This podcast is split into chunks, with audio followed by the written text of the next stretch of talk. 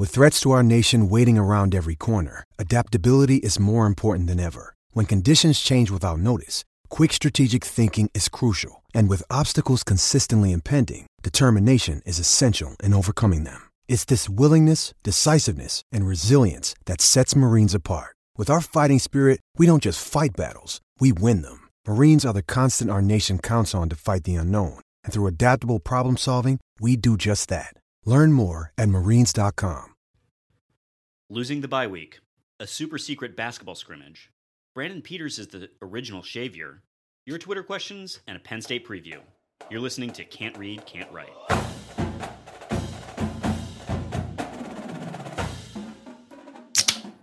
That's the sound of a beer cracking. I'm pouring it into a pint glass. Welcome back, everyone. I'm Mike Jones, your co host of Can't Read, Can't Write, the podcast that proves that Spartans can talk. And we're celebrating because Spartan football is back, baby. I'm joined, as always, by my friend and co host, Kevin Greck. Kevin, we've got a ton to dive into transfers, tragedy, and the transitive property. Where's your head at?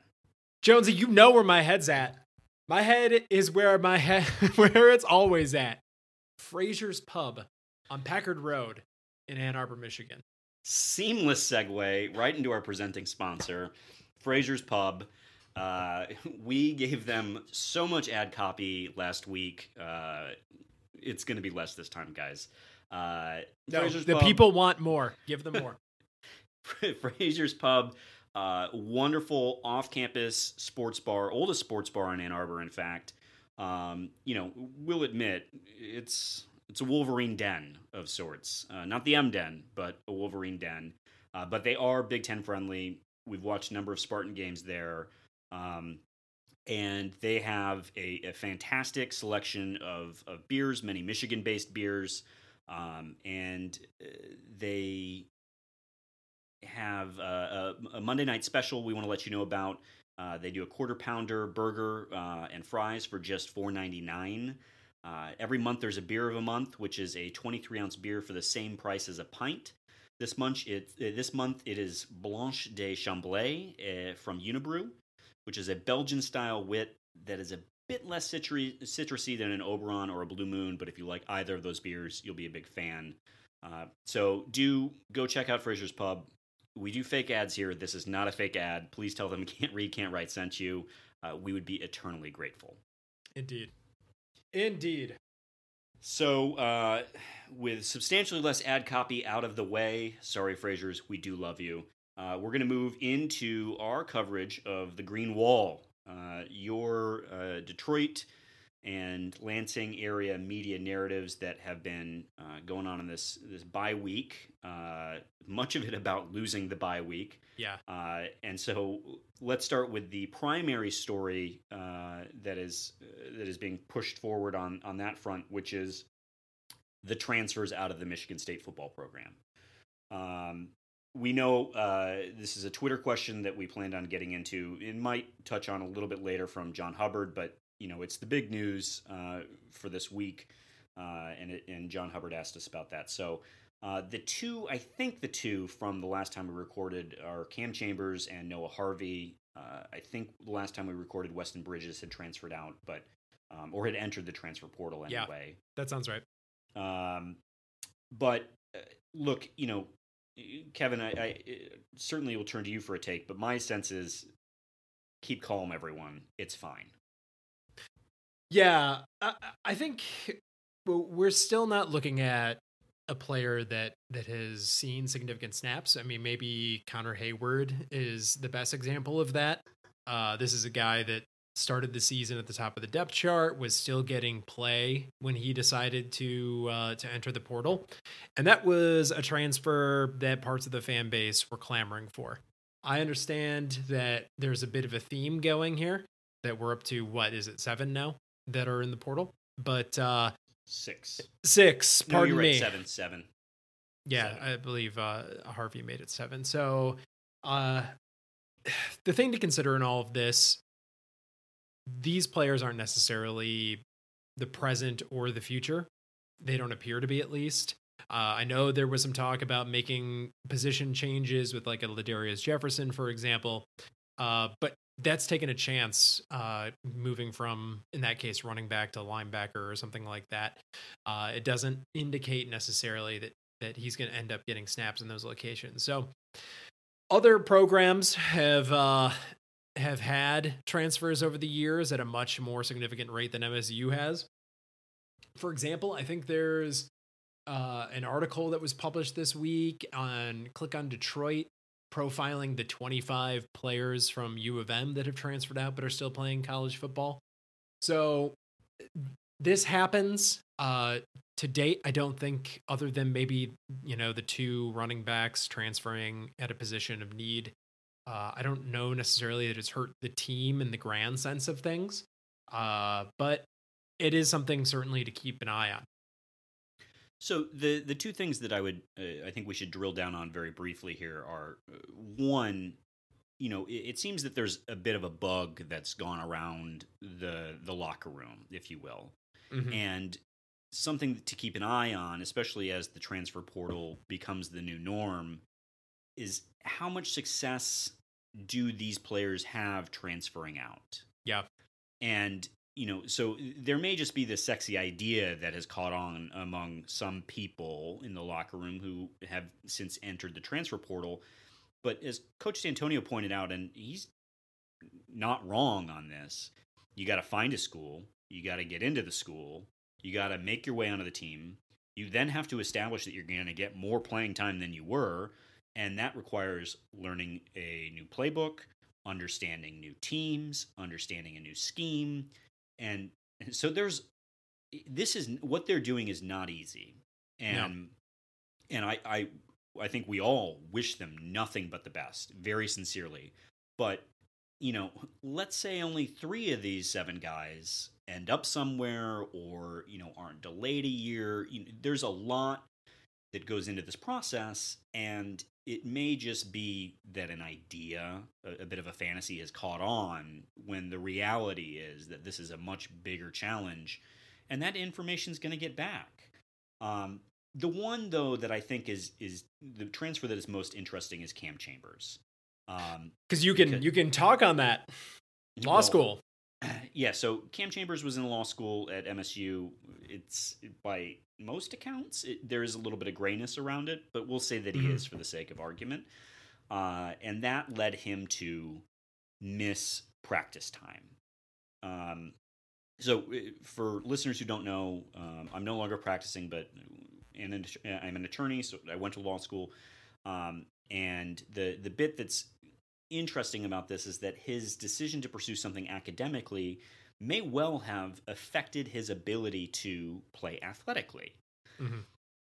And so, if this is about student athletes, the question becomes then is this really about the student piece?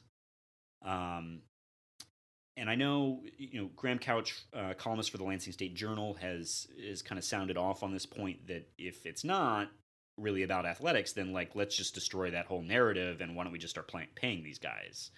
Um, I do think there is, it's worth grading a bit of this on a curve because law school is an entirely different endeavor yeah than undergrad mm-hmm. now i think the difficulty of a first year of law school gets a little bit overblown but it is certainly a full-time job you i mean if you're not there during regular hours you know putting in the work and substantial work, you will not do well in law school.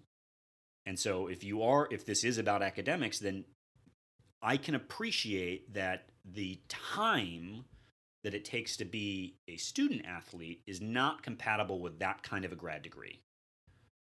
Now, gotcha. it, that I'm not saying Cam Chambers, Chambers should be discouraged from pursuing his academics, and it, by mm-hmm. all accounts, he wasn't. He just wasn't able to put the reps in at practice and play. Yeah. Uh, so it, I mean, it sounds like Coach Antonio never discouraged him from doing it. In fact, embraced it. But I don't know that that as a program that means that he should be afforded opportunity over people who are getting regular reps at practice. Sure. what do you think? Uh, you didn't personally do this, but what do you think about the idea of being a student and transferring from one law school to another after your first year. So it, it happens, um, you know, and frankly, that could be part of Cam's calculus. And look, I believe green and white. I don't mean to disparage Michigan State in any way, um, and their law school has gotten substantially better over the years. Yeah, but there are better law schools, uh, and where you go to law school does affect your professional prospects. Absolutely. As an attorney, and if he does plan on practicing as an attorney, it's not crazy either that he'd be like, "Hey, I'm not getting the reps, and maybe I can make this work somewhere." Not to mention a smaller school that has a better law school. Mhm. Um, you know, I, I could do both. Uh, I could get a you know what's perceived as a more elite law school education and continue to play football. Yeah. So This will be interesting. I'll be watching where he ends up with particular, uh, particularly relative to the rest of the guys who, you know, will check in on. But I, uh, I'm very interested to see how this works for Cam Chambers in particular. Yeah, and and so the other the other before we move on to really the big news from the week about basketball, the other sort of lingering question and the the lingering media narrative was about Coach Dantonio's future and what he needs to do. Yeah. Um, Graham Couch, again, columnist for the Lansing State Journal, wrote a really fantastic article about if he was advising Coach Dantonio on on what he needs to do, and that one of uh, Dantonio's attributes has been that he's always been able to connect, uh, you know, through his words with the student and, and with, with the fan base. Yeah. you know, he really the things that we we love about Coach Dantonio was his response to the little brother comment, for instance. I mean, his he backed it up with actions, but he did not relent in any way. No. And so, Do you remember his first game at Notre Dame? It was like his it was like his second or third game as the head coach at MSU at Notre Dame on the sidelines. The sideline reporter asks, and I'm paraphrasing here, I don't have this in front of me, but she asked something to the effect of, What do you anticipate the resolve to be from Notre Dame? And his response was simply, I don't really care about Notre Dame. I care about the Spartans. And I remember looking around the room after he said that and just thinking, wow, this guy gets it. This guy understands. Yeah, I mean, look, I know we have some Wolverine listeners, but we're not fans of you. We don't like you. I mean, we may like you on some personal level, but as a school, we're not fans. And you've got a great bar on Pack on uh on Packard Avenue. Yes, Frasers, go there. Uh, continue to push Frasers, but the, but so uh, I liked Couch's point, and I agree with it. Like, I need to hear some things from him, and we talked Yeah. a little bit about this last week. I need to hear that he's staying, and like not through next season. I need to know that he's here to get us back to where he took us. Yeah. and and that that's his commitment. And as long as I hear that, great. But words only matter so much. And I, I think the lingering question is do we need some some actions out of him? And for me, and I think most of the fan base, some people need to get fired. Well, they don't need to get fired. Uh, didn't. Dantonio move them all to one year contracts? The Right. entire offensive staff is about to have their contract expire. You're right. The, the Curtis Blackwell firing. Yes. as the- far as I'm concerned, Dantonio has never fired an assistant coach. They've taken other jobs at one place or another, but I don't think he's ever come to the podium and explicitly said, so and so's, you know, contract has been terminated. We wish them the best. I think it's always been X person retired, Y person took the running back's job uh, for the New Orleans Saints, whatever it is. Um, so it- I don't it- then it- know. it to, to be honest with you, one. I don't know what I need from Dantonio. I, I think he's probably grappling right now, and I said this last week with the fact that his plan has failed. Uh, the rearranging the chairs on on the the deck of the Titanic did not work. Did not keep it afloat. Uh, I I I don't know what to expect from him. He's not the type of guy to look in the camera and say I was wrong. Half the staff is going to be gone you know the mob was right um I think it would be nice if he stated explicitly that he, you know, he said it before. He's going to be the coach here for a long time. It'd be nice if he said that again. But uh, I've kind of been expecting him to retire for several years now in the medium term. Even if he didn't have all this heat this year, I wouldn't be surprised if like next year was going to be his last year anyway. So I don't know honestly what to expect of him. Uh, and there's always, you know, the the specter of the Curtis Blackwell thing, you know, hanging over the the proceedings in the program. But well, so real briefly on, on that point, I know that Chris Solari and the USA Today uh, did their best job to fan the flames when they they published uh, a report about salaries for this year that included information about next year's fiscal budget mm-hmm. um, and all the ways that MSU could get rid of Dantonio. Um, but I'm not convinced he's retiring, and mm. I I will say that his words don't seem to suggest it, and the way just this last press conference, even though it didn't have any mea culpa to it, um, you know, he was talking about hunting in the transfer portal uh, to to add you know people to the roster to fill in gaps. I you know, and that they all hit the recruiting trail this past weekend. I'm not saying they wouldn't go out and recruit, but the fact that he's in the transfer portal personally that you know they're talking about assigning a guy to the transfer portal. I think if he's on the way out, he's not doing that. Here's what I'll say to that: he does have an interest in the program. I'm sure he considers it his program. He's been the head coach for 13 years now, or whatever it is. The number I should have off the top of my head, but I don't. Uh, so he could be doing 13. those on behalf of the program and the longevity of his of his legacy, uh, building that, making sure that the program is in good, you know, solid shape when he hands it off. I'm not making the case that he is retiring at the end of the season. I'm saying his being in the transfer portal is not incompatible with him still planning to retire at the end of the season. Fair enough. And I'm if we're still... talking about contracts, I think he's got parts of his contract built in where He's guaranteed tickets to future MSU football and basketball games. He's guaranteed some kind of cush job in the athletic department if he chooses to to accept it. So, which is very popular in MSU uh, personnel contracts, as it turns out. Uh, that's in a lot of them. Those and those with clauses. our opponent, Penn State. so uh, the man it seems to me that whether he's retiring or not, he doesn't plan on walking away from the program entirely. Uh, so maybe the transfer portal is revealing that he is planning on staying around. Maybe it's not. I'm not convinced. And maybe I'm just a fanboy and an apologist, but uh, he got us there once.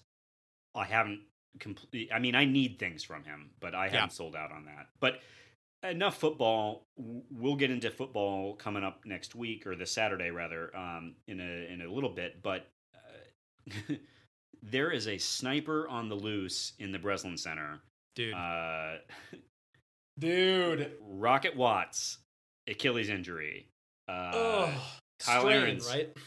Yes, strain. Uh, uh Kyle Ahrens uh, sprained ankle, and the big one, the, the sad one, genuinely, um, and not for performance uh, for the team, though. There's we can talk about that, but um, just for the guy, uh, Josh Langford has re-aggravated his foot injury um, and is out indefinitely with a reevaluation scheduled for January. Uh, but it sounds like I, I, Tom Izzo described it as a bonus if Josh Langford is back. Yeah, I mean a reevaluation is not a return; those are two different words. I I'm just gonna read the tea leaves here. I think there's a pretty good chance we've seen the last of Josh Langford. He made a uh, statement this week. I think that this is his last year, regardless of the you know the foot injury and the outcome of that. Is that correct? Yeah, he made it earlier and then reiterated it again, which is reiterate and again is the same thing. But yeah, it's okay. Um, he he's out, and and so uh, real quick, want to interject with uh, uh, two corrections. Mm. Um, one is uh, last week the upper deck jerk guy asked us, uh, "Will we realize uh, Josh Langford's full potential this year?" No. Uh, two, uh, the Edmund Fitzgerald not available at uh, Fraser's Pub. I think I Fraser's, actually you continue to get the plug. Uh, but anyway, if you wanted to continue your sniper analogy, you could also aim that at the Hauser waiver, which was uh, MSU was uh, informed that it was denied this week. They're appealing, but I'm not optimistic about Langford, and I'm not optimistic about this Joey Hauser waiver either. I don't know what the history is of NCAA, you know, hardship waivers on appeal, but I can't imagine that it's very good. Uh, so, not a good week of news for the MSU basketball team. No, and so you know the the thing is, and I've I've heard a number of of people who you know uh, cover MSU in the media talk about that in some ways, and this isn't to disparage Josh Langford, but in some ways, him uh, going out really transformed the MSU's offense last year. Yeah. um, he, and, and I think this is one of the reasons that uh, back to the upper deck jerk guy's question that I had never really been sold on Langford is that he's not terribly efficient. Um, He likes the long two ball. He likes to take the single dribble and step into the long two, which is one of the worst shots that you can take on a basketball court. But- so, you know, but it, it, it I think there- a lot to go through Cassius, Yeah, uh, who is incredibly efficient. right. Um, you know, so the the remaining question, or not the remaining question, there's plenty of questions about basketball, but is, eh, you know, what are we doing at the two spot, which eh, you know is the the shooting guard. I know we're all moving to positionless basketball, but uh, there is a rubric that you have to fill, and um, the two is, eh, you know, an area of great depth and untestedness for this team. Indeed. So I think we know in the scrimmage, which we'll cover in a moment, Kyle Ahrens took the start at the two, correct? So he's got a tweak right now. He's out for a week and a half or so, but I think we can expect him to start at the two at Madison Square Garden. Uh, depending on what happens with the backup point guard role, uh, whether that's going to be Foster Loyer, and I think now especially MSU basketball fans probably should hope that it is Foster Loyer that can back up Cassius Winston and sort of take that take those minutes from him so that you know Izzo doesn't have to give him 35 minutes a run 38 minutes. Uh if that's a possibility and Loyer is productive uh you can look at Rocket Watts taking a lot of those minutes at the two. And then you know we talked about Gabe. I think Gabe's going to Gabe around at the two guard spot quite a bit this season especially now. So Yeah, I- and you hope his game has stepped up as much as uh, maybe is being sold because you know Gabe Brown, uh, who who played not a ton of minutes last year, um, you know, respectable, I guess, but not a ton. Um, had the capacity to light up another team Yeah. or play minutes and lay a nothing burger. Um, and so, if nothing else, I would take middle of the road there. I would take averaging those things out. There is one thing worth saying on that subject. If Gabe's on the floor, it means that Gabe's not on the bench. And if Gabe's not on the bench, it means he's not celebrating. And if he's not celebrating, it means that he's not bringing joy to all of our lives. Well, so, I mean, Marcus there Bingham is a- was also a big piece of that. yes, who may also be on the floor. So, uh, the sideline antics uh, better get picked up. There's going to be a bit of a vacuum there. Uh, and I'm looking at you, Stevie Izzo. Uh, And if Julius you're Marble. not the one, if you're not the one picking up minutes at the point guard spot, uh, I'm looking at Stevie Izzo to fill the void for all of those uh, sideline celebrations. Um, I want But- Stevie Izzo mirror imaging Tom Izzo. That's what I want. I Just- want Tom yelling on the floor like eight feet in, Stevie four feet in, just doing the same thing. Oh man, you've got Aaron Henry getting yelled at on both sides. Tom Izzo on one side, Stevie Izzo on the other side. I would love that. It would make me so happy. Um, but uh, so I mean, it, it does. It, it look. maybe this adds a we need to reset expectations for our first handful of games. Um, it may mean that we drop some, though. In fairness, Izzo tends to stack the front of his schedule, and I never expect to win a single one of those games. Yeah. I expect to win them in March, and so, you know, I certainly don't expect us to go zero and four for the big ones, but you know, if it's two and two, I'm not worried. And that that to me has nothing to do with Langford. That just has to do with t- if there's anyone you should say trust the process to, it's Tom Izzo. For sure. And I mean, there's no shame in losing to Kentucky at Madison Square Garden. Uh, it is the number one versus the number two team for a reason. They got dudes, and they're a really good team. And they're not, you know, your stereotypical Kentucky team breaking in five new freshmen, you know, that just started playing together a month and a half ago. They've got some experience on that team. Plus, they've got their their litany of you know McDonald's All Americans that have just walked in the door. So I'm not saying that they're going to lose that game against Kentucky. I think it's a toss up right now.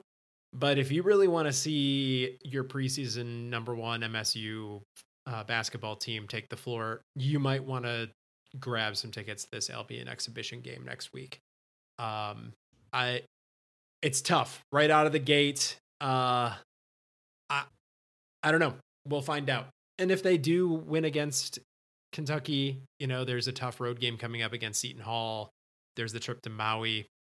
I would expect this team does not run through that full gauntlet. So we're previewing a, a lot of the schedule here, uh, but we've alluded to MSU played a super secret scrimmage that everyone knew about. Mm-hmm. Um, the NCAA allows uh, teams to play um, a scrimmage against another opponent. Oh, apparently, Greg's ready to celebrate too. That's right. Um, Scrimmages. and uh, this year, like last year, we played Gonzaga. Uh, we played them in Denver. Sounds like there were two 20 minute periods. Uh, Plus a five minute. plus a five minute. Uh, and MSU, afterwards, the teams agreed to release uh, some stat lines from particular players and the score, but not release a box score. Um, MSU lost the scrimmage 103 to 87, I believe. Mhm. And uh, when Brendan Quinn from The Athletic uh, tweeted this out, uh, he called the result surprising. Uh, I personally think that is a dumb word to use to describe anything related to uh, a scrimmage result with Tom Izzo because Steven Izzo probably played in that game. Yeah. Uh, I mean, it, we had it, Gonzaga used seven players, which is a tournament level rotation of players. Uh, MSU, I think, used uh, 12. Um, at Sparty might have been there too. Sparty might have got some time if he made the trip out. Yeah. So, uh, look, I, I, Greg, I'm happy to go to you for takes on this, but my thought is I- I'm not remotely worried about the outcome of a scrimmage in Denver. I'm not that worried either. And Gonzaga's a tough team to scrimmage against. They've got length. Mark Few seems to really focus on recruiting size and length. So it's not a great matchup. It's not something that MSU is going to see in a lot of cases. And I will say, though, I mean, Brendan Quinn is pretty connected. I, I think you should keep Can't Read, Can't Write as part of a balanced podcast diet that might also include his podcast, uh, The Moving Screen.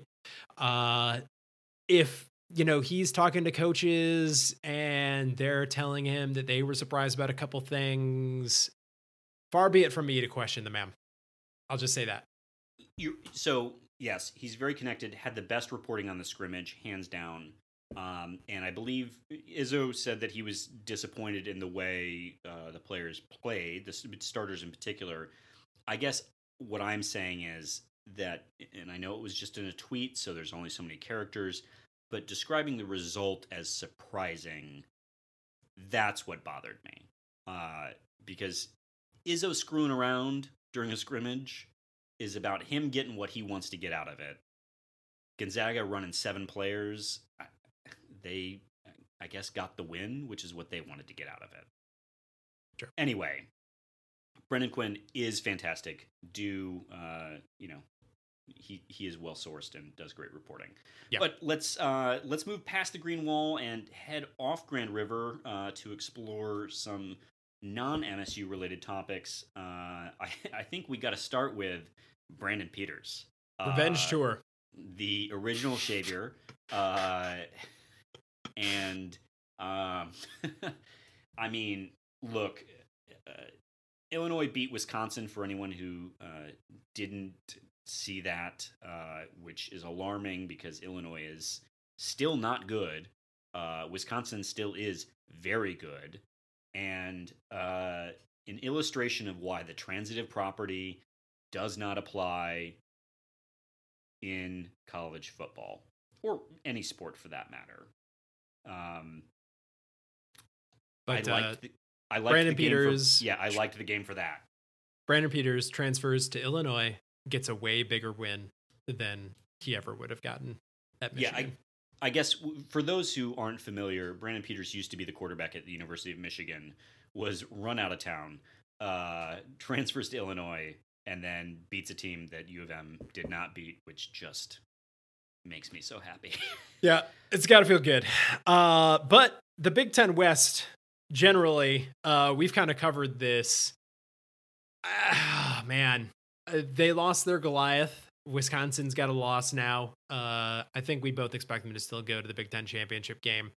Although Minnesota's rowing the boat out on the perimeter, keeping an eye on things. It's not impossible. But it's it's not, and and you know what? It's not impossible for Iowa, who you know remains, I believe, remains ranked. Um, I'm gonna double check on that while we're talking. Uh, Yeah. should you give me some Hoff? Um, reference. But the you know the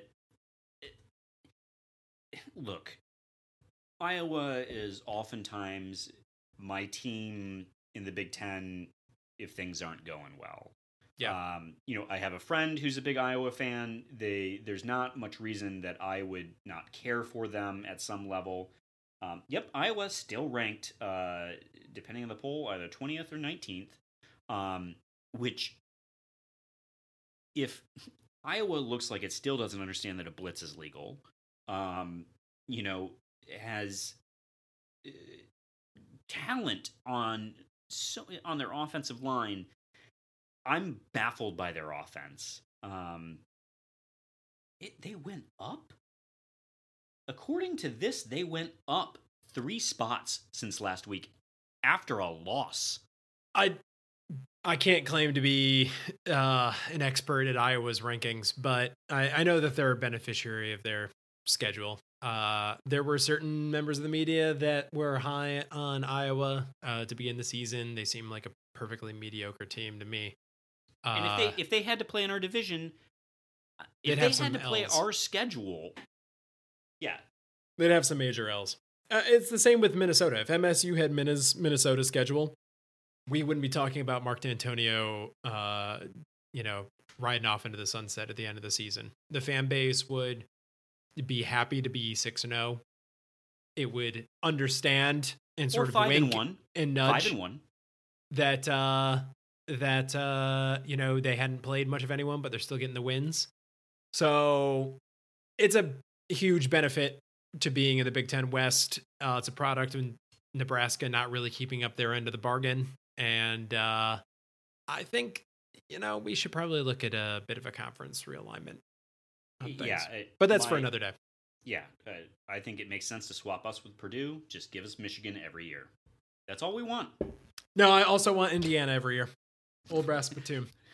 Forks The down. little- the little good pot, gold pot. Forks Uh, down.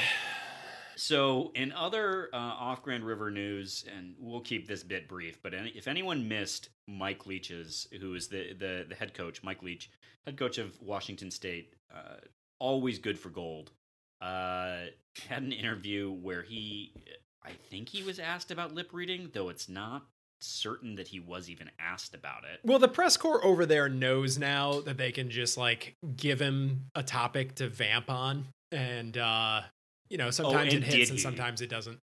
so big hit. Uh, Mike Leach uh, goes on a rant about lip reading and and people in particular people covering you know coordinators covering their their lips with like their you know their scripted play call sheet um, while they're talking into the headset and uh, proceeds to rant about how well we all know that in America people are trained at birth how to lead rip, read lips uh, and they're able to uh, decipher that change the defensive play call sub in the right personnel and I mean, he was making fun of the notion, and it was brilliant. But then went on to talk about designing face masks for coaches, maybe some that have like lips on them. Uh, I mean, look. Or it, I, I think in social media there was a mask this week that disrupts facial recognition AI. You know, you could have all the coaching staff wear those masks like Blade Runner style. I I mean it. Mike Leach is gold. Uh, great interview. And so I guess this is just our plug for the week. Do go check it out. Every week, uh, just check in on Mike Leach and what he said every week. Sometimes it'll take you two seconds to do it. Sometimes you're going to go down an internet hole and uh, and listen to him for 10 minutes.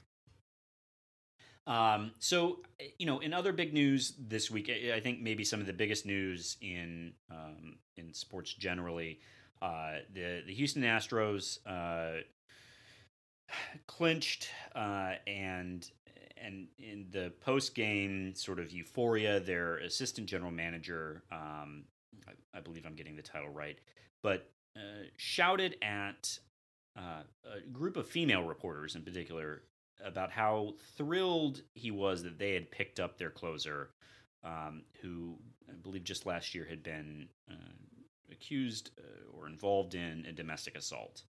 Um, super tasteless uh, at the at the best.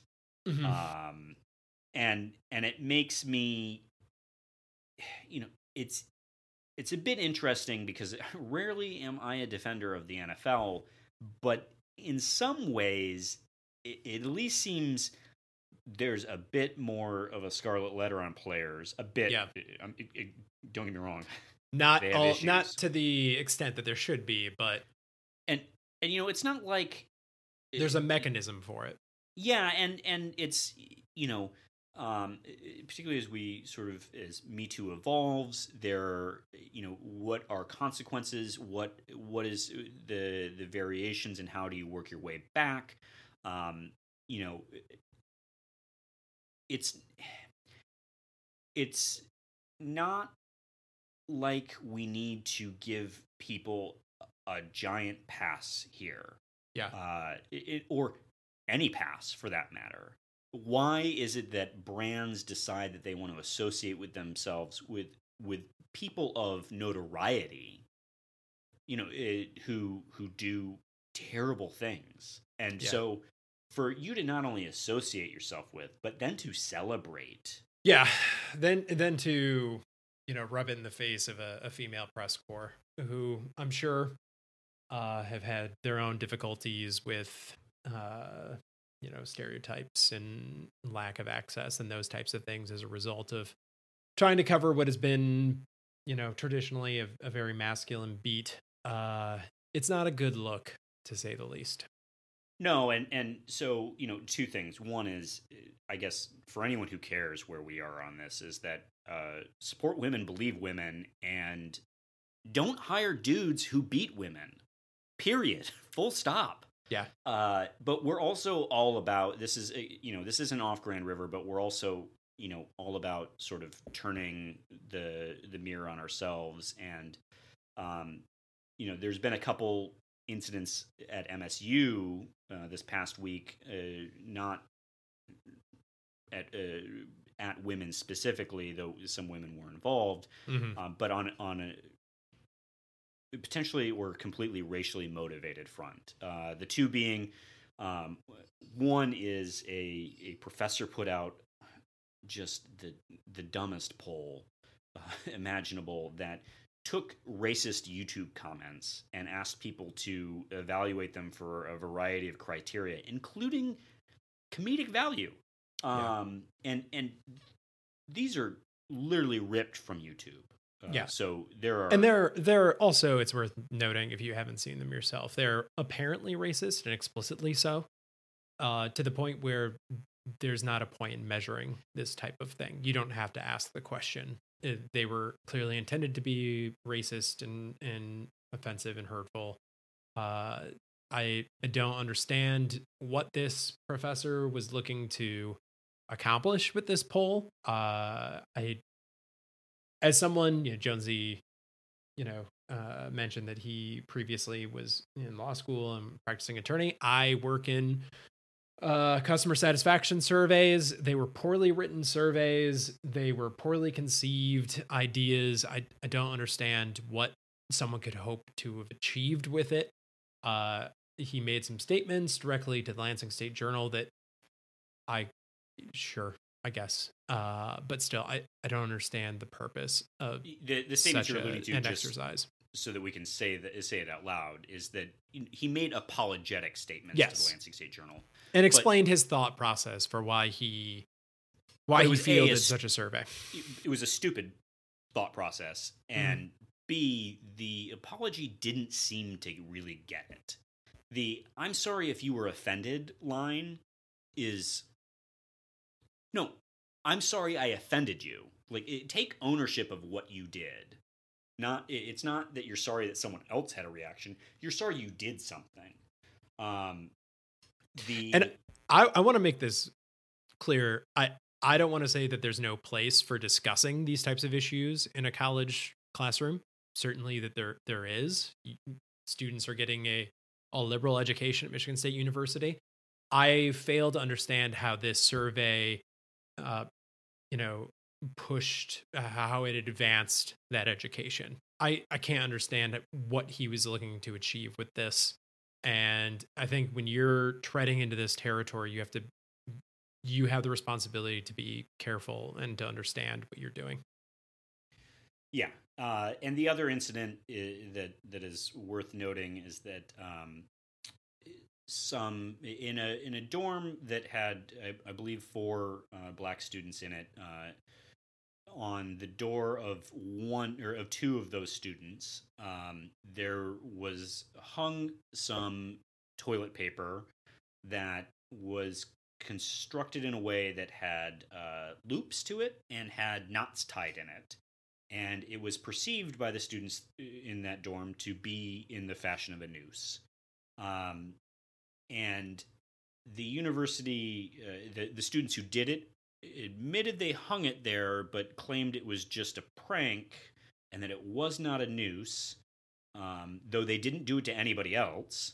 And um, by all accounts, didn't have a, a, a great relationship with these uh, two other students. Um, and the university eh, has been lackluster in its response. Uh, they have responded, um, but you know, I guess these two things taken in conjunction is that in and we'll just say as as Spartans, we would like the university to be very clear about what kind of environment they they will tolerate.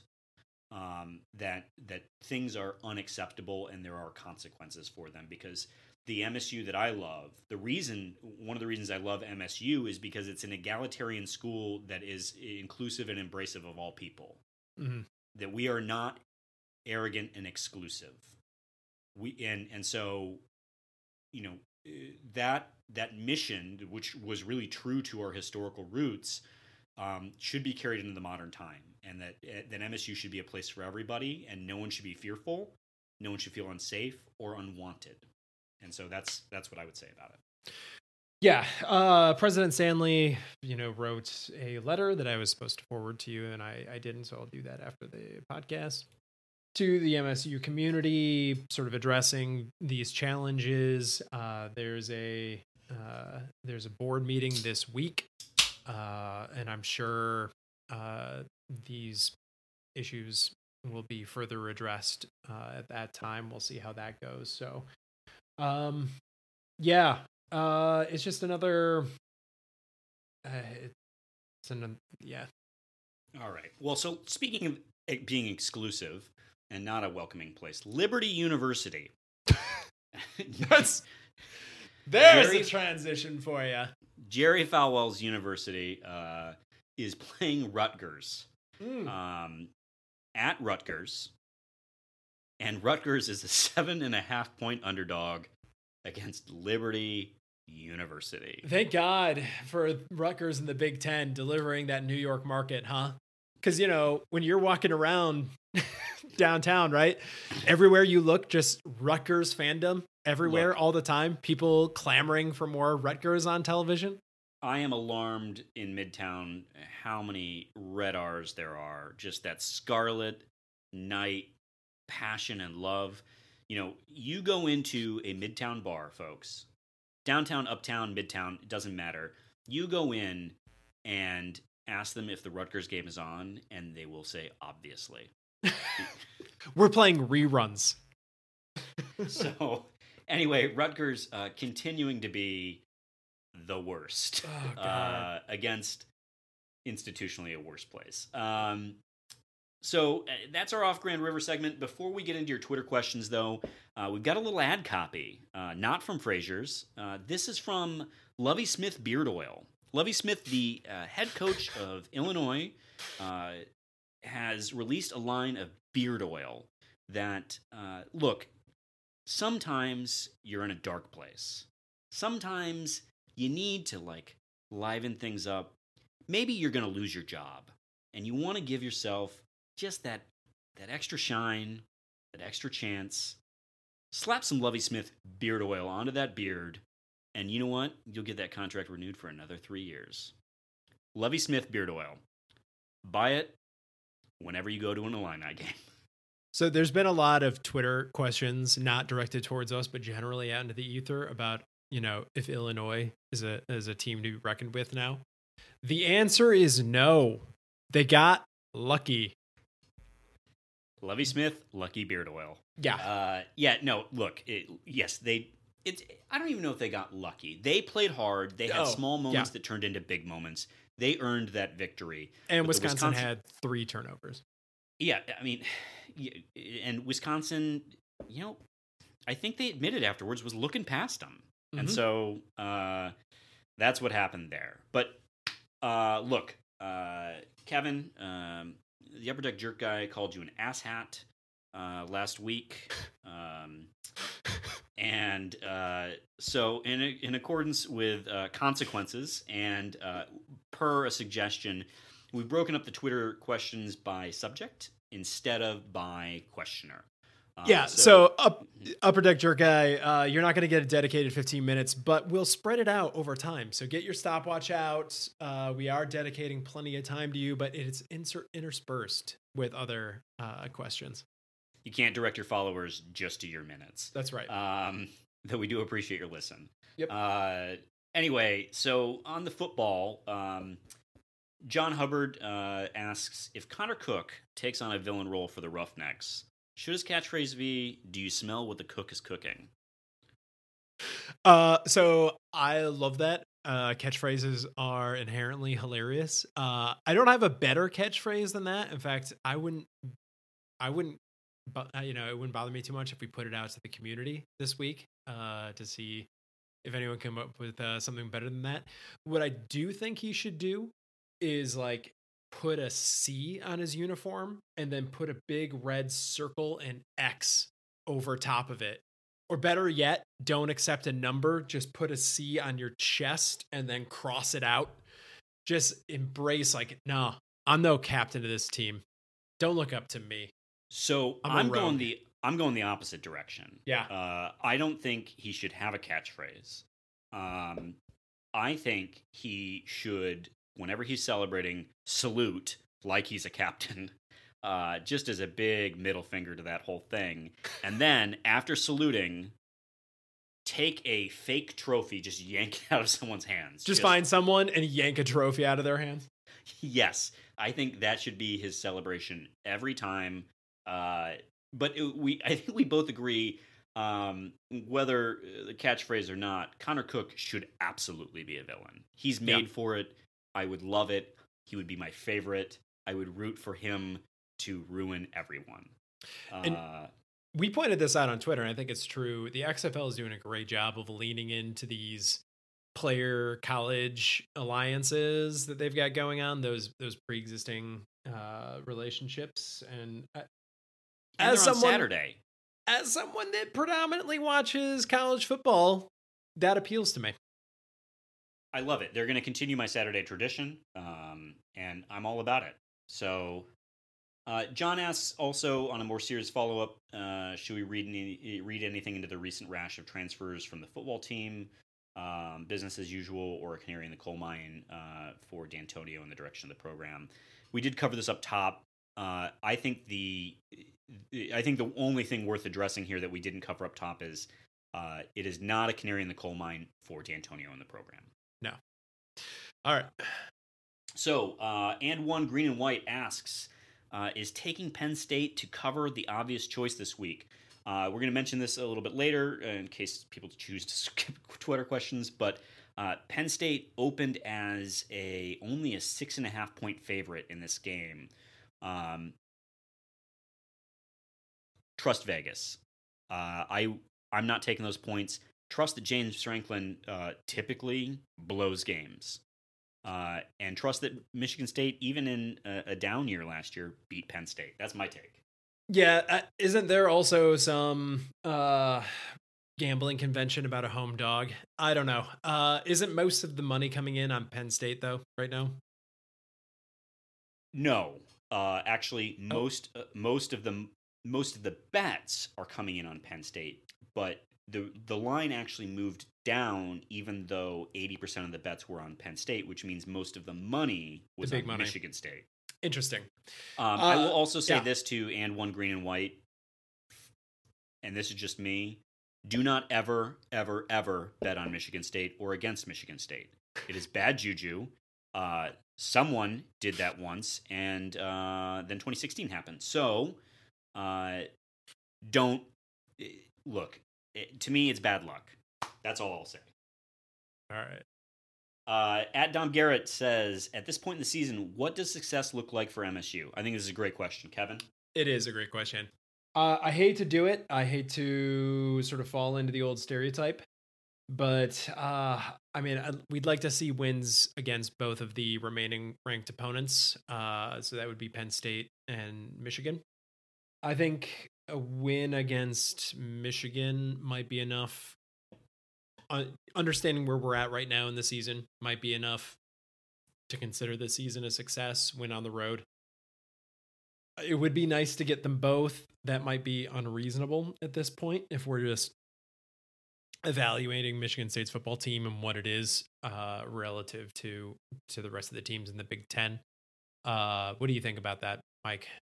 Yeah, so I hate to set the the floor as low, but I, I mean a win against Michigan, you know, always makes a season mildly successful, and it is what ties us to um, what made Dantonio so popular here to begin with. Yeah. Um, you know, so assume winning out other than Penn State and and uh, you know getting to a fine, an okay bowl game.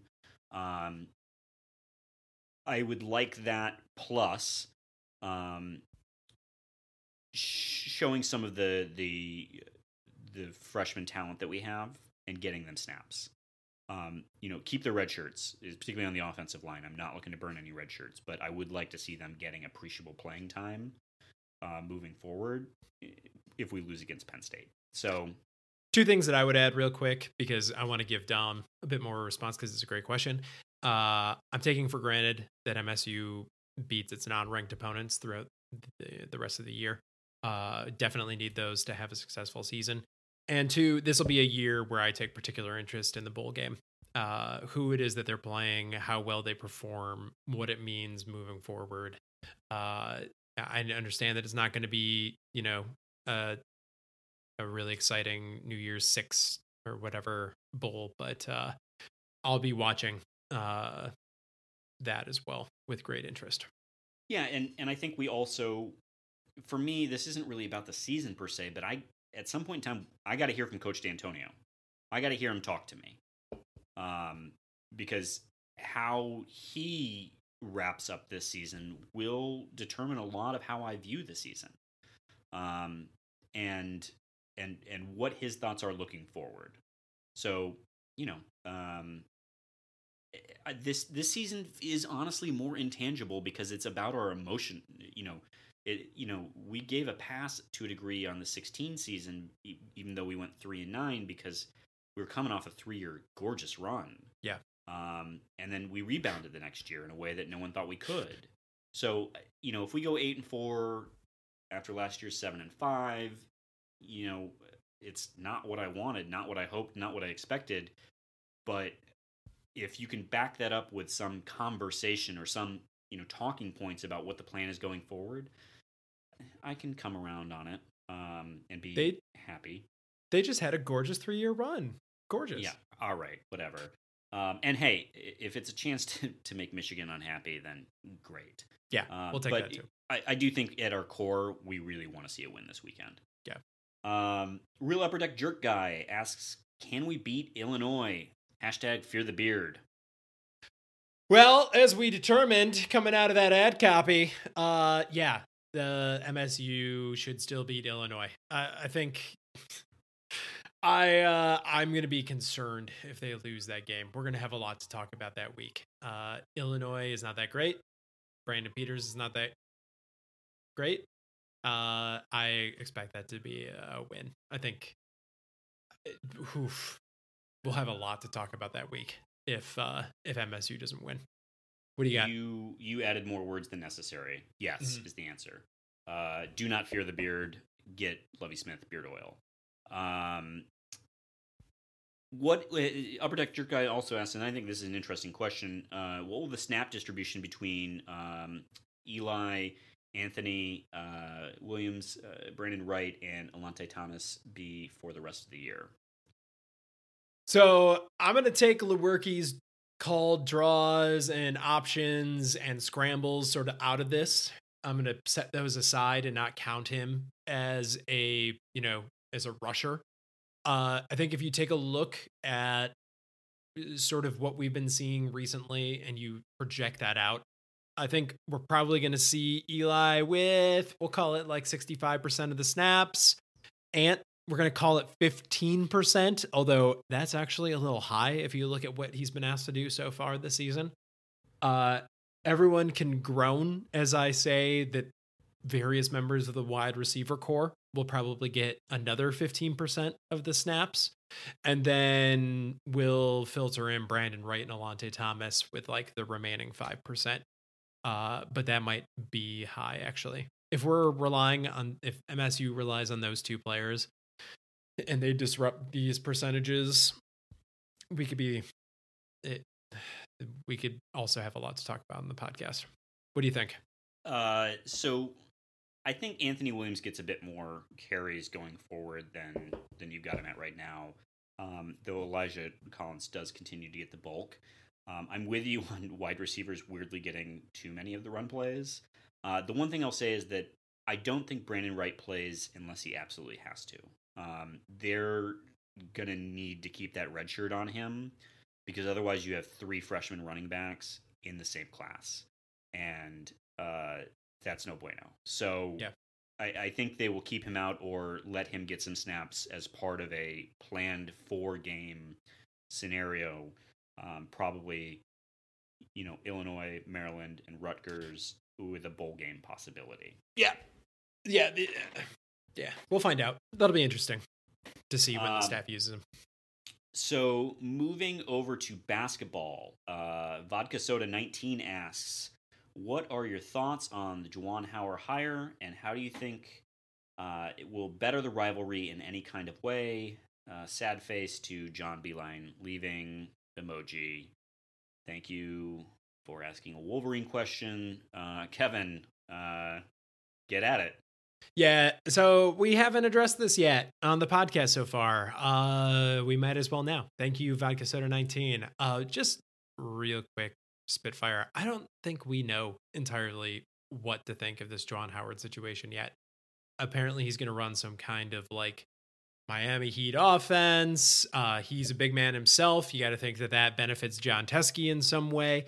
Uh, I wouldn't expect that they continue to play the John Beilein offense. I, th- I think it's going to be, uh, you know, significantly different. Really favor big men as a result.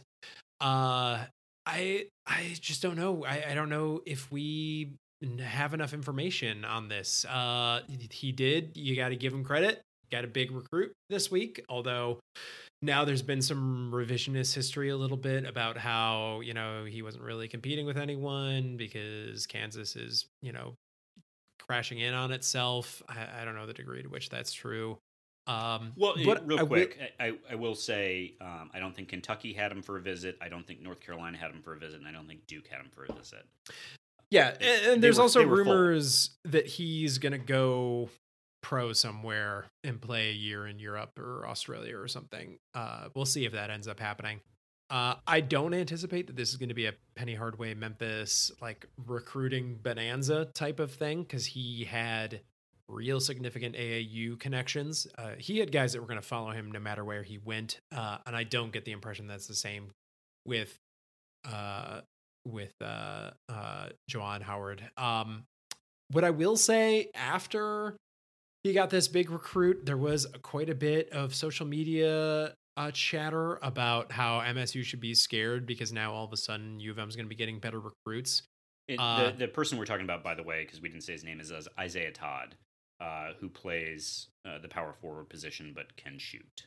Yeah, very good, Isaiah Todd. Yeah, Uh, sorry, just thought I should interject that. You, if you think that Michigan basketball wasn't getting recruits, you're kind of stuck in Zach Novak, Stu Douglass, 2008. Like that team had been getting recruits. Most of the guys on the team right now that Juwan took were four star guys. Uh, Mitch McGary going back was a five star guy. Glenn Robinson was a five star guy. Uh, Poole Livers, they were four star guys. Uh, basically everyone that you know, uh, save for uh, uh, what's his name, Jon Teske, uh, were four star guys. Um, so they've been recruiting at a pretty high level already, maybe just a little bit below MSU basketball. So to think that there's going to be some real significant change now because there's a huge, you know, inflection of talent, I disagree with that. Um, yeah, I think it's I think it's more about does Juwan Howard uh, pursue a Calipari style, uh, who's the head coach of Kentucky, uh, a one and done, you know, leaves for the NBA after a year type model, or does he fall somewhere potentially competing more against Izzo for recruits, uh, which Beilein never did. No, and it doesn't look like Juwan is either. Basically, Juwan's recruiting uh, approach so far has been carpet bomb the McDonald's All Americans with uh, scholarship offers, which was not the way that John Beilein did it, where he had an orderly process of bring you to uh, campus, sit down with your family, talk about life, except for not really. Uh, so, I, Juwan Howard I- seems to be trying to recreate the Fab Five, which Yeah. I can only hope they're as good at calling timeouts as the Fab Five. whew, Um, but uh, though, you know, I guess because we care about amateurism, I hope that they are not the Fab Five in that So, regard. it'll be interesting. Uh, but I Oh, don't you're think going we to know take a chance to dump on Michigan? Come on. No, I, I I will take plenty of chances during the season. But, But we've got yeah. another upper deck jerk guy right now. oh, we do. Uh, who are your preseason picks for Player of the Year, Offensive Player of the Year, Defensive Player of the Year, Breakout Player, and Most Improved Player? Um, and I asked him for clarification on did he mean the Spartans, did he mean the Big Ten, or did he mean nationally? Uh, to which he responded, I only care about the Spartans. Uh, heart you, upper deck jerk guy. You Yeah, here, it. here, here, here. Uh, I'm gonna run through my picks real quick. I don't know if you want to do the same, but uh, obviously Cash is going to be Player of the Year and Offensive Player of the Year because the dude is like radiating efficiency. Uh, defensive Player of the Year, I'm to go with Aaron Henry on that because especially now he's to be moving around quite a bit, and I think at the end of the year last year they were already putting Aaron Henry on the other team's best uh, wing. No, Matt McQuaid was, but anyway, uh, I expect Aaron Henry to take that role breakout player. Uh, I want it to be Loyer or Bingham, but I'm gonna go with uh with Rocket Watts on this. Maybe some Gabe. Maybe Gabe. Gabe's around. Play out. Play. Plays nuts. Breaks out. Uh, but we're gonna go with Rocket. What do you think? And uh, Asshat, who's your uh, most improved player? Uh, most improved. We're gonna go with Foster Loyer. Why not? Ooh. Yeah. Um. So, uh, player of the year, uh, Cassius. Um, offensive player of the year. Uh, you're probably right, but I'm gonna go uh, Aaron Henry. Um, defensive player of the year. I'm gonna go Aaron Henry.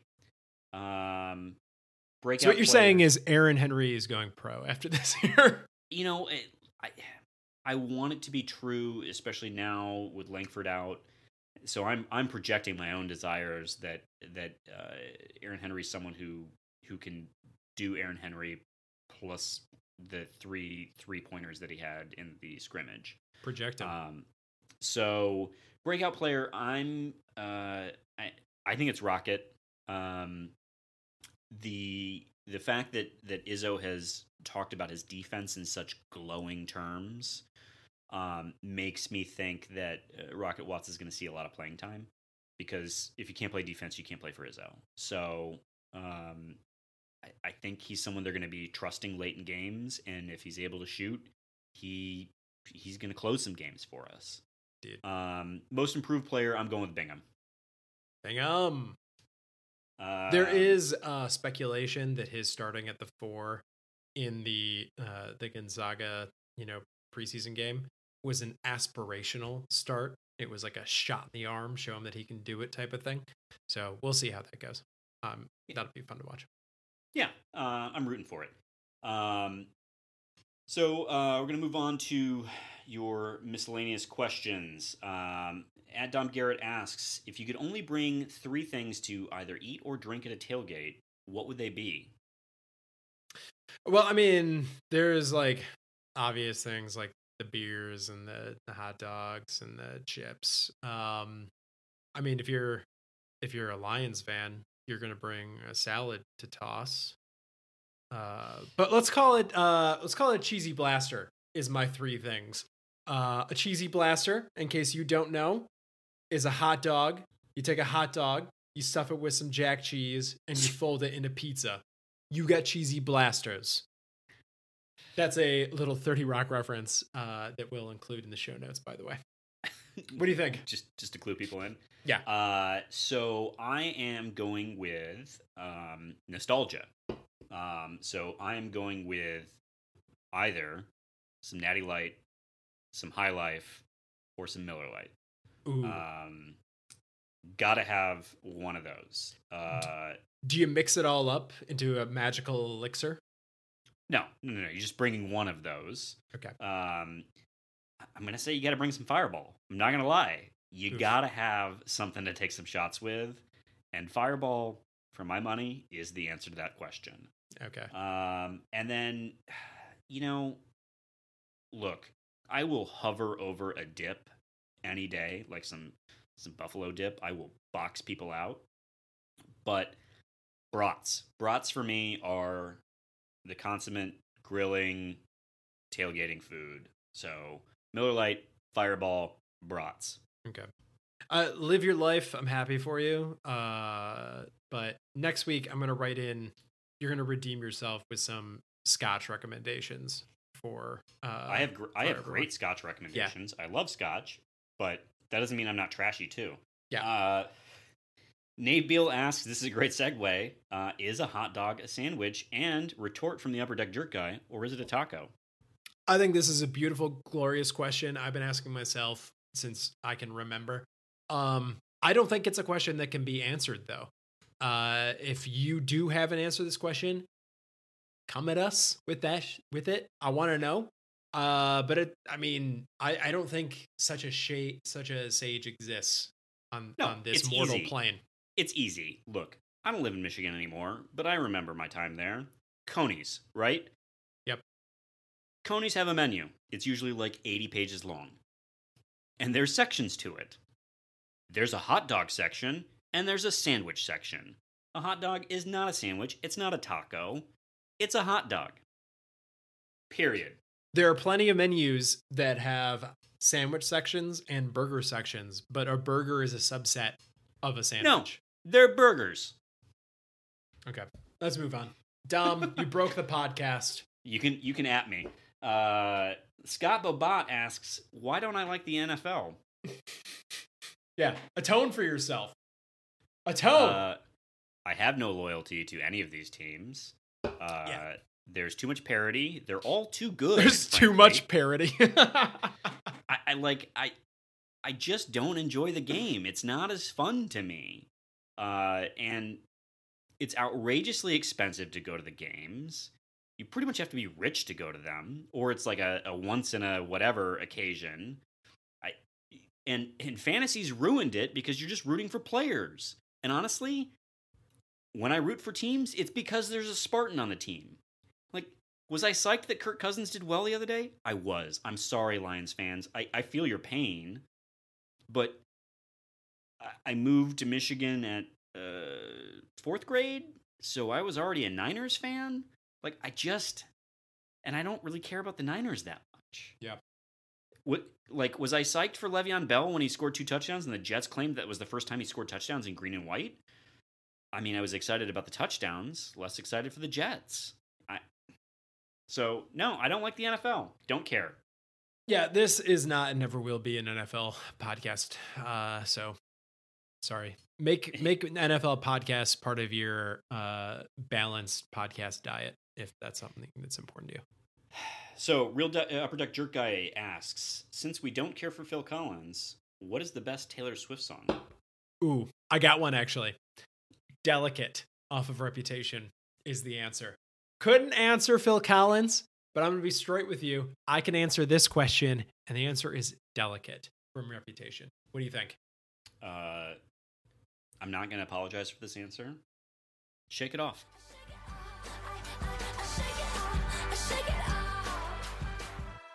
Uh, uh, Mike Jerv Jervis, uh, friend of the pod, asks thoughts on the Pay to Play Act and will it change college sports? I'm sorry, the Fair to Play to Pay to Play Act. Of course, use the proper term.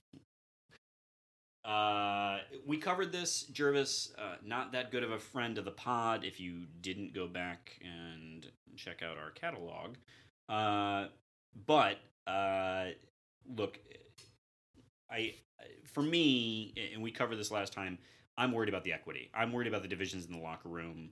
Um, and I think if there's a way for the NCAA to lead on this and let the schools be involved in it, such that that money can be distributed to student athletes at large, um, I'm good with it. And you know, if the university wants to, you know, it, one of the interesting things is that these players won't, I don't think, be allowed to be in their jerseys when they're promoting things, Mhm. um, because then the team has to be involved, and you're using trademark and you know apparel to promote something. So. Um, I think that maybe that's the best way forward because yes, it will change college sports, um, and I don't have a problem with them getting paid. We're pro them getting paid. Yeah. Um, but I I do wish that maybe there was sort of an amateurism model of it. Uh, Jervis, I- I'll only disagree with what Mike said about you not being that great a fan of the pod. Uh, you're you're one of my personal favorites. Uh, I I think I said at the time, and I maintain the players probably benefit the most from this, but the middlemen and you know the sort of unsavory group around players benefit the second most. It's like one A and one B. Uh, I think we'd like to see the NCAA or or the individual teams get involved, like Mike said. Um, I'm also not sure. I think the dollar amounts and how low they are are going to surprise people, but we'll find out. Um, Jervis also asks, uh, best Michigan beer, whether on tap or not at Fraser's. Well, we'll just say at Fraser's, uh, that beer of the month, the Blanche de Chambly or whatever, uh, sounds fantastic. It does. Uh, try that out. Yeah, So the real upper deck jerk guy uh, answered the question himself Two Hearted Ale, and that is, I think, what comes to mind for everyone first. I would add in, and that's certainly on tap at Fraser's. I would add in a Stroh's, which has come back to the market recently. If you're looking for a Michigan mower beer, even though I understand that it's not technically a Michigan company, it is being distributed here now. And then I was having one earlier today. I'm beer number one. I'm gonna add in a Hey Diddle Diddle, Saddler up the middle, uh, which was originally uh, produced by a brewery out in Denver, I believe, but is now being distributed by Atwater as well. Uh, I don't believe it's on tap at uh, Fraser's Pub, but we're gonna see what we can do about that. Uh, so you know, I, I feel a little bad because Two Hearted is now pretty widely distributed. Um, you know, Founders, which we are down on lately because of their nonsense. They're in the news. yeah. Uh, but you know, the all day IPA is, despite the fact that I now don't know that I feel comfortable sending them my money, a great beer. Um, you know, I, I want to go with something other than Two Hearted, but honestly, it's a really great beer. Yeah. Um, and you know, it, the Edmund Fitzgerald, though, honestly, great porter.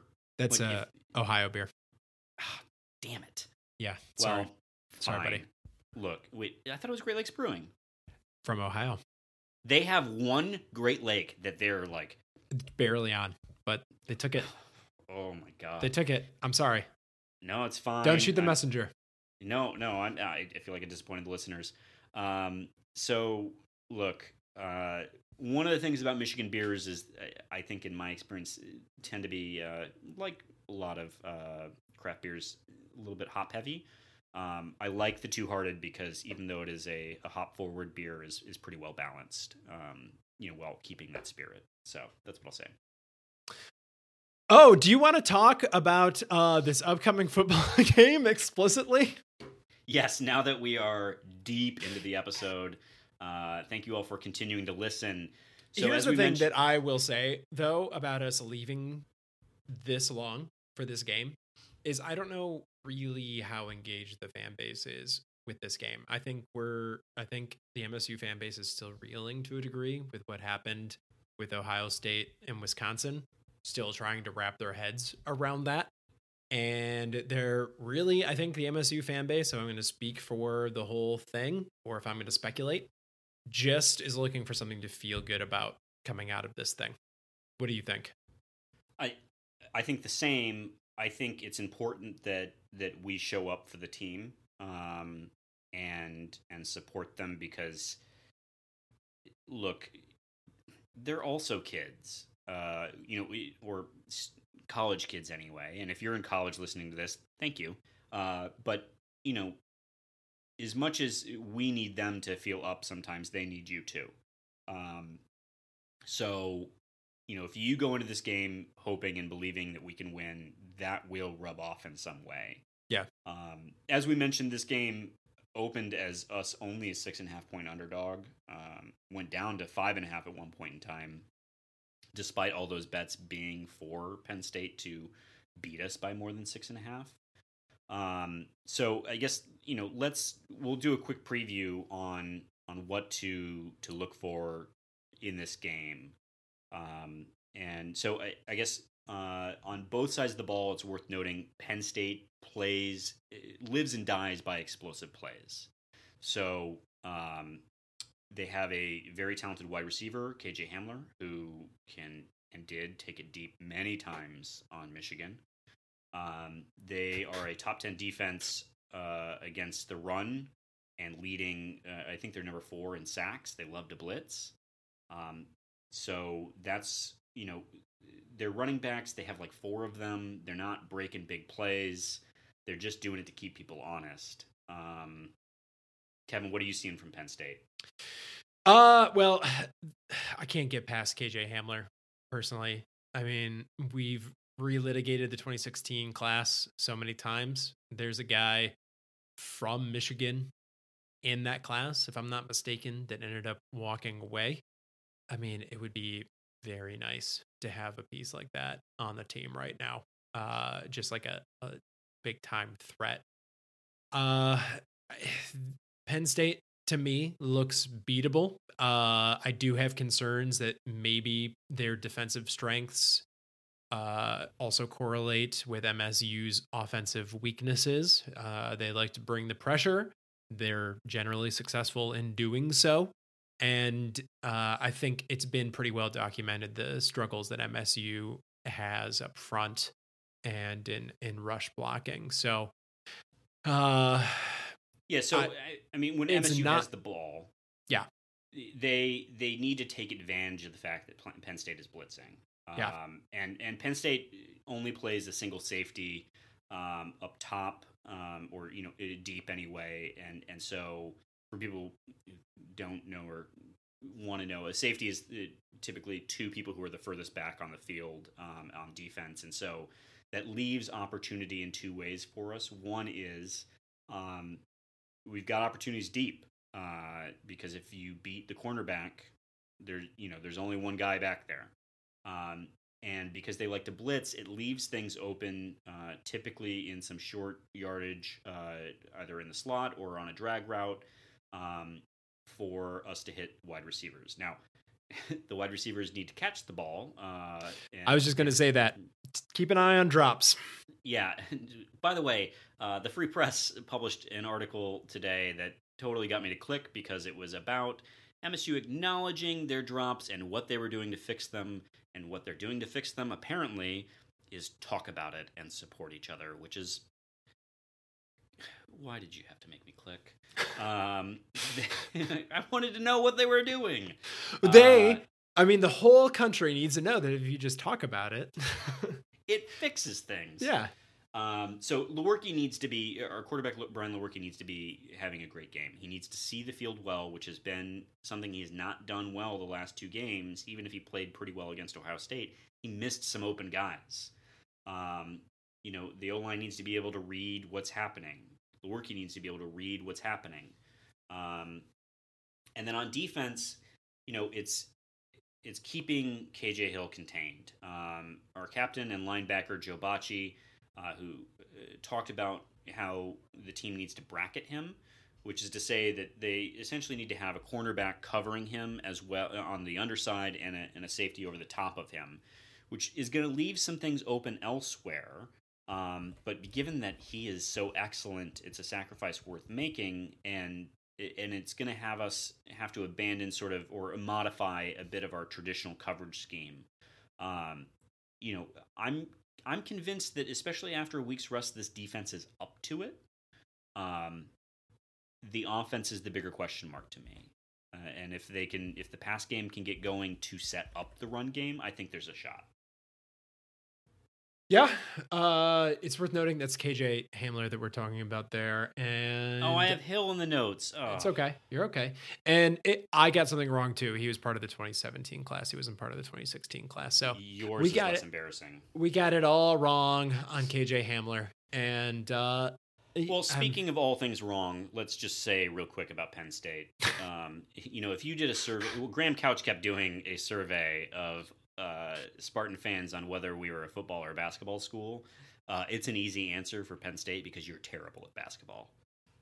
Dude, remember midway through last year when uh, Pat Chambers, uh, Penn State basketball coach, was suspended for part of the season?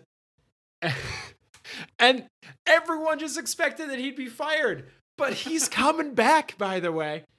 Go ahead After and look. Nine seasons of not making an NCAA tournament dude is coming back. So, you know, Pat Chambers is a basketball coach, cockroach. You can't kill him. Uh, it doesn't matter how many times he finishes tied for 10th or 12th or 13th in the league. Uh, he continues to be Penn State's basketball coach, uh, which is a testament. Good for him. And I'd also Get like to money. say about Penn State because, in a weird way, there's this sort of like, oh, you're a land grant university too thing that you know I had some sort of semblance of camaraderie with them. Uh, let's dismiss that right away. I, I for listeners who don't know, uh, I spent a decent amount of time in Philadelphia uh, in my life. I, I, went there for law school, lived there after law school, practiced law out there. Uh, there are a lot of Penn State people out there. Um, if it weren't for the University of Michigan, Penn State would qualify as the most arrogant university that I've ever encountered. Uh, to, to give you a sense of this, when you Google Penn State University, Google's people also ask suggestions are Is Penn State a respected university?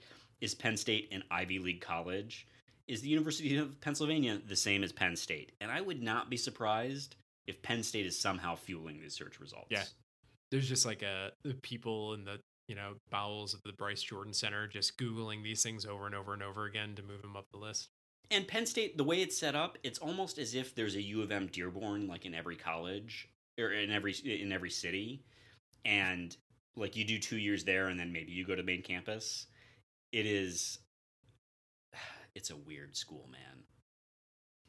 Speaking of weird things, should we touch on the Land Grant Trophy fever that's taking over social media right now? Hottest, honestly, best Twitter account, best follow. Uh, the Land Grant Trophy, in my mind, I don't know about you, Kevin, reminds me if uh, some office furniture hooked up with a bowling trophy, like, and made a baby. That I, and, I mean that that's sort of harshing on the five bits, uh, uh, five dollar bits of broken chair type uh, type vibe. But uh, I maintain that the land grant trophy should be the only college football trophy that the loser has to take home every year. I think that would be a fun little quirk on the whole thing. So uh, I'm going to write uh, a letter to both athletic departments because I'm still considered a uh, Penn State booster because we bought those tickets to go to the Palestra game. oh, uh, so, their basketball team beat us somehow. So I got clout. I got clout with both administrations, uh, and uh, I'm going to be there on Saturday. So I'll just scream it down to the field as well.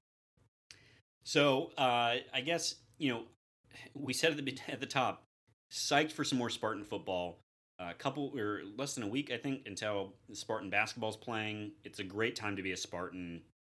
Let's let's all keep that in mind. Uh, you know, it's still exciting, and we're in a better place than we were during the dark days.